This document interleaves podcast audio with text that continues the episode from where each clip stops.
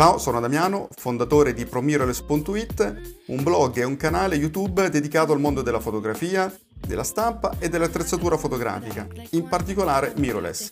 Ti ricordo che puoi seguirmi anche sul canale YouTube ProMirrorless, sul blog promirrorless.it oppure su Facebook, pagina e gruppo ProMirrorless.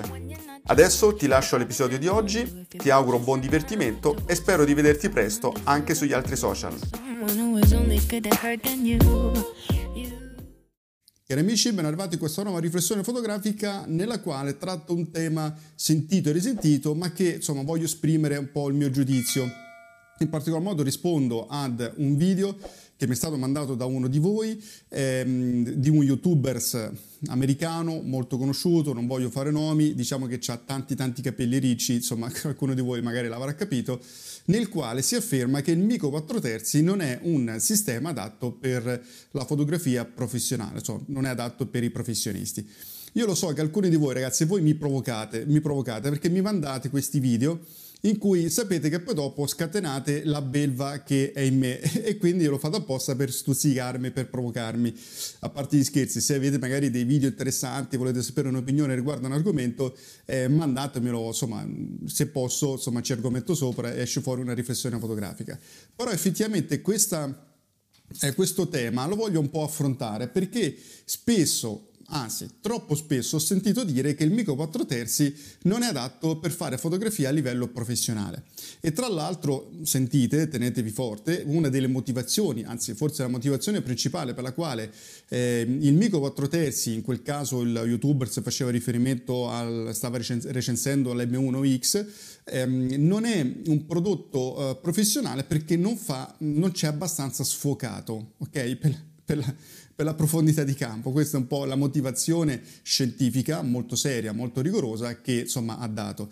Allora proviamo a ragionarci su. Vi ricordo che sempre che il link lascio in descrizione al video, lascio il link al, ai miei corsi online dello scatto alla stampa Fine Art e il corso bianco e nero Fine Art. Boh, rientriamo a bomba. Allora ragazzi, cominciamo da un ragionamento che secondo me è il ragionamento chiave, cioè come il, il fotografo professionista concepisce la eh, fotografia e di conseguenza l'attrezzatura che utilizza.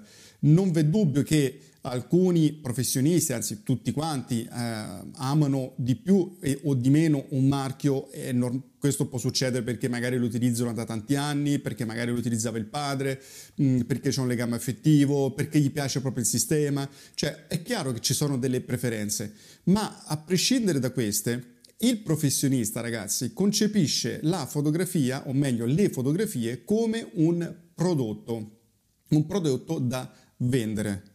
È chiaro questo concetto? Le fotografie sono un prodotto da vendere.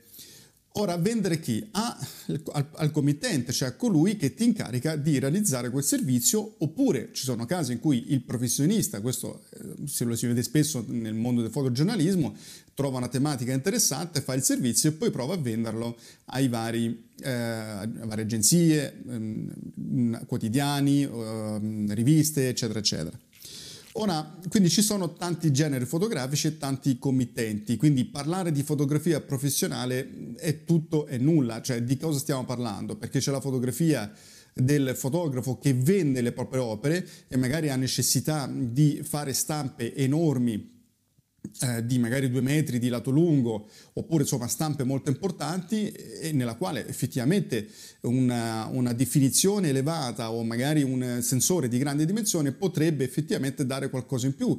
Ma c'è magari il food photographer ci può essere il fotografo che si occupa appunto di matrimoni c'è il fotografo che si occupa di fotografia aziendale barra still life eccetera. Cioè fotografia professionale ragazzi vuol dire tutto e non vuol dire nulla. Cioè ma soprattutto vuol dire solo una cosa, produrre un output, cioè un risultato che è in grado di soddisfare il committente.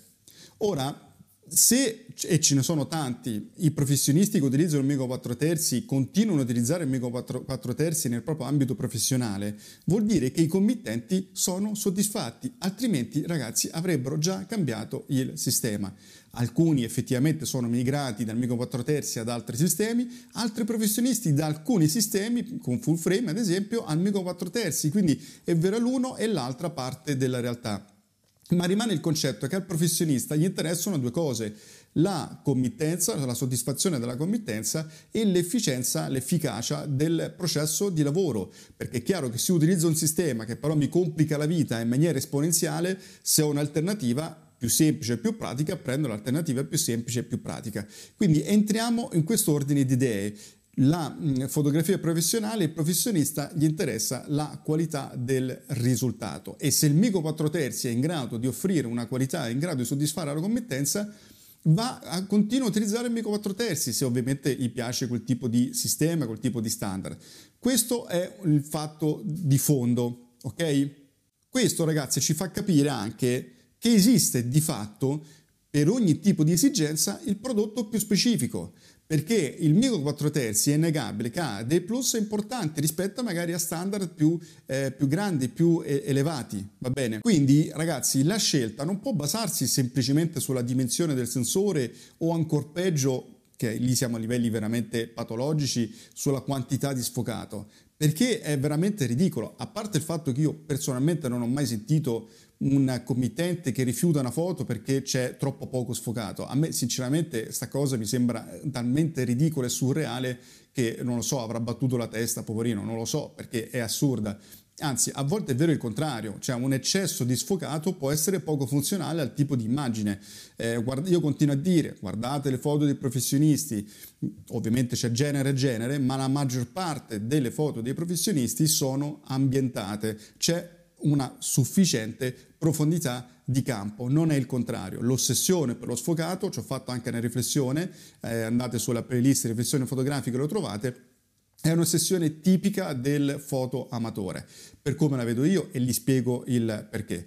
Comunque ci sono altre variabili che vanno in qualche modo analizzate eh, nella scelta di un sistema. Allora, il premio di tutto, secondo me, è l'affidabilità, perché un mezzo, per essere usato a livello professionale, deve essere affidabile. Questo è uno dei requisiti più importanti.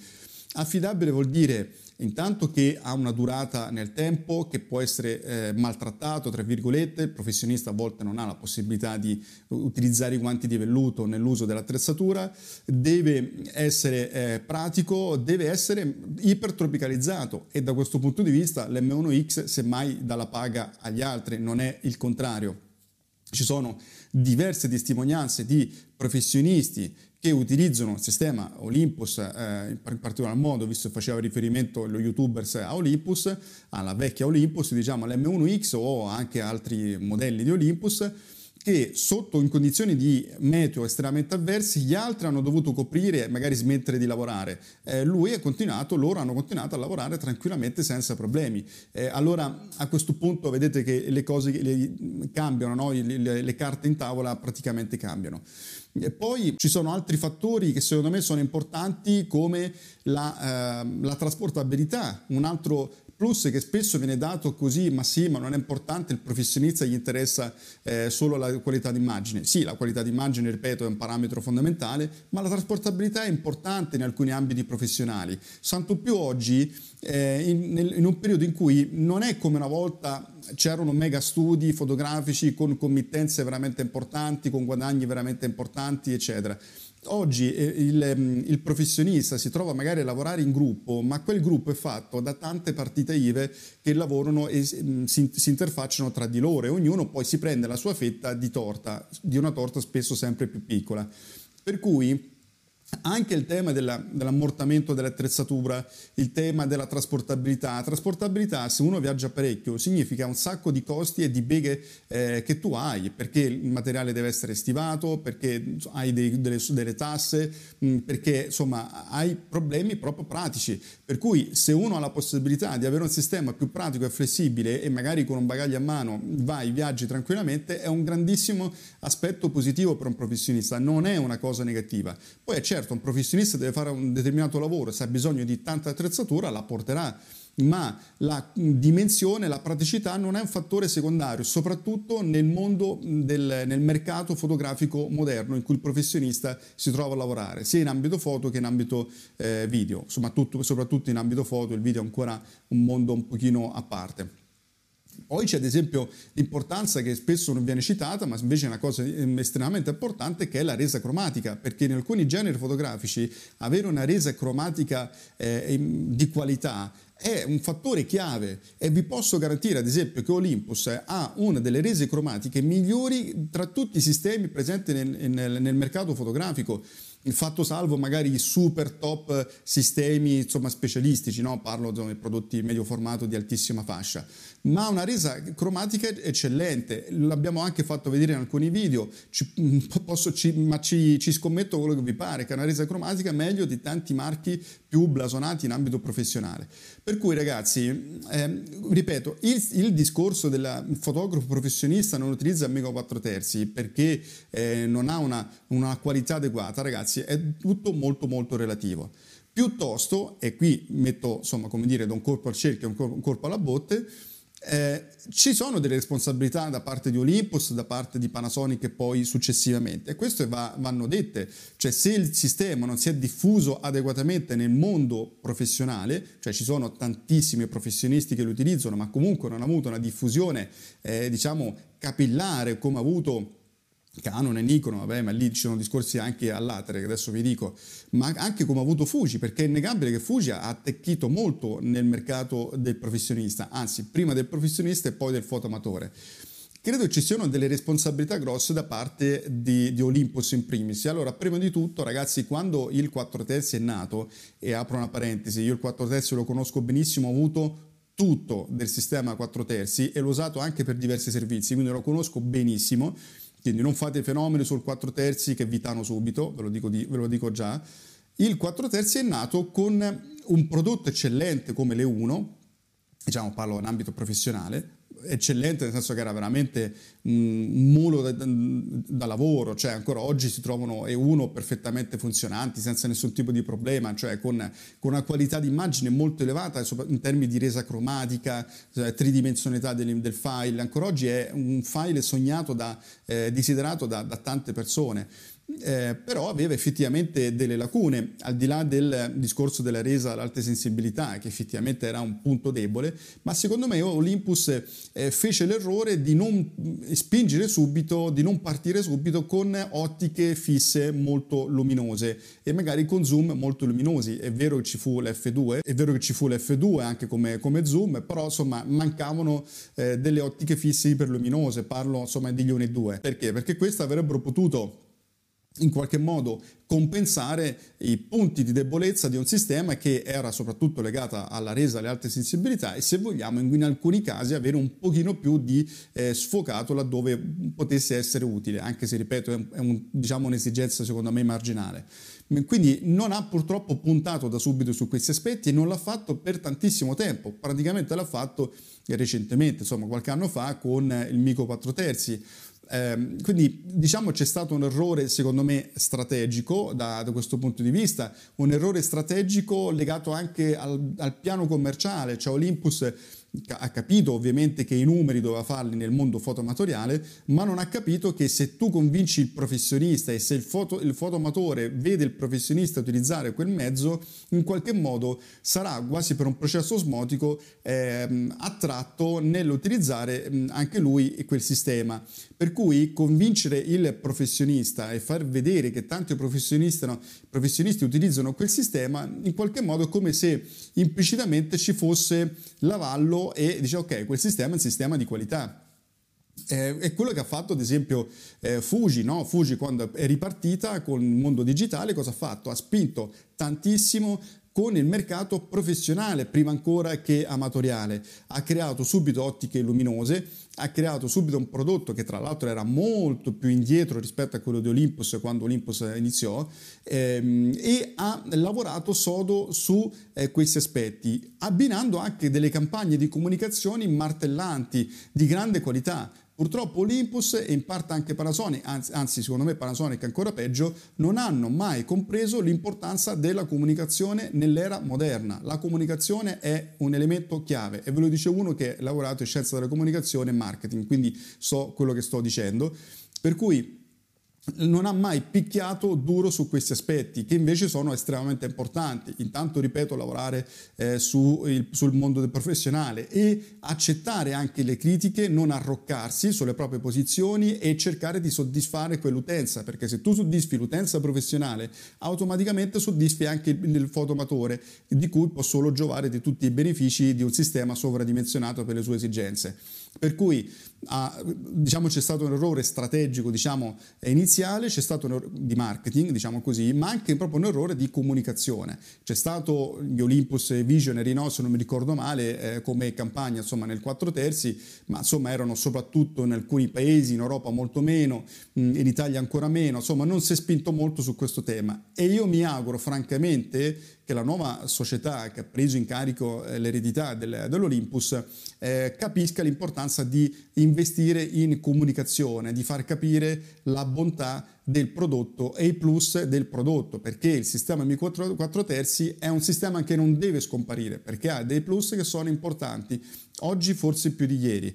Per cui il prodotto va spiegato, va comunicato, deve essere un prodotto cool, figo, come ripeto ha fatto uh, Fuji che um, insomma vedete anche i tipi di ambassador sono persone eh, anche di un certo appeal no, dal punto di vista eh, social e così via ehm, deve, far prodare, eh, deve, far provare il prodotto, questo è stato secondo me un altro errore, il prodotto eh, Mico 4 terzi va provato, va provato, va provato, va fatto capire, eh, va mh, eh, affiancato anche il professionista per far capire tutti i vantaggi e ripeto, e nel tempo cercare sempre più di migliorarli. Questi sono stati errori, ripeto, di strategia che poi a mio avviso c'è stato un errore, soprattutto nel, diciamo, nell'ultima fase del periodo Olympus e in parte Panasonic, nel non andare a investire in sensori nuovi con tecnologie magari diverse. Basti pensare che l'Olympus, l'M1 Mark III, che continuo a dire che è una fotocamera fantastica, eh, mi piace tantissimo, però oggettivamente è un sensore, se non sbaglio, del 2016, vado un po' a memoria, 15-16, non mi ricordo bene,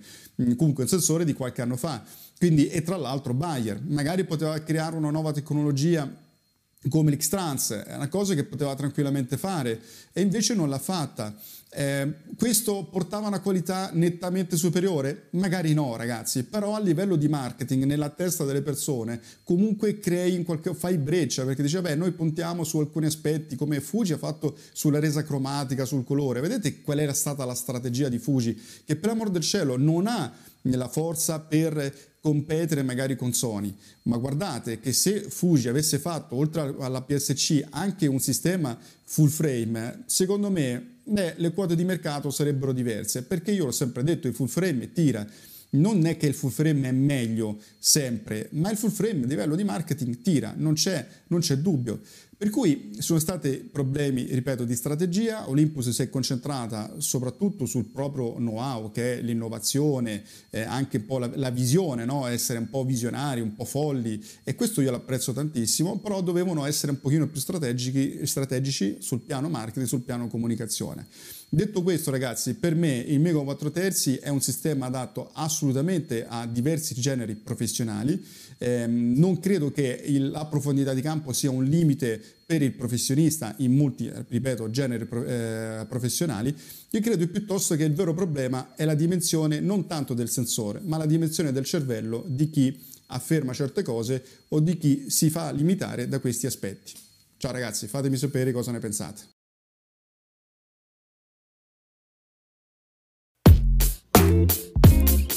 Mi auguro che questo episodio ti sia piaciuto. Ti ricordo che se vuoi puoi seguirmi anche sul blog promiroless.it e su YouTube e Facebook Promiroless. Ti ricordo anche il mio corso online dallo scatto alla stampa fine art che puoi scoprire visitando il blog promiroless.it alla pagina corsi. Ti ringrazio, ti auguro buona giornata e ci sentiamo al prossimo episodio. Ciao!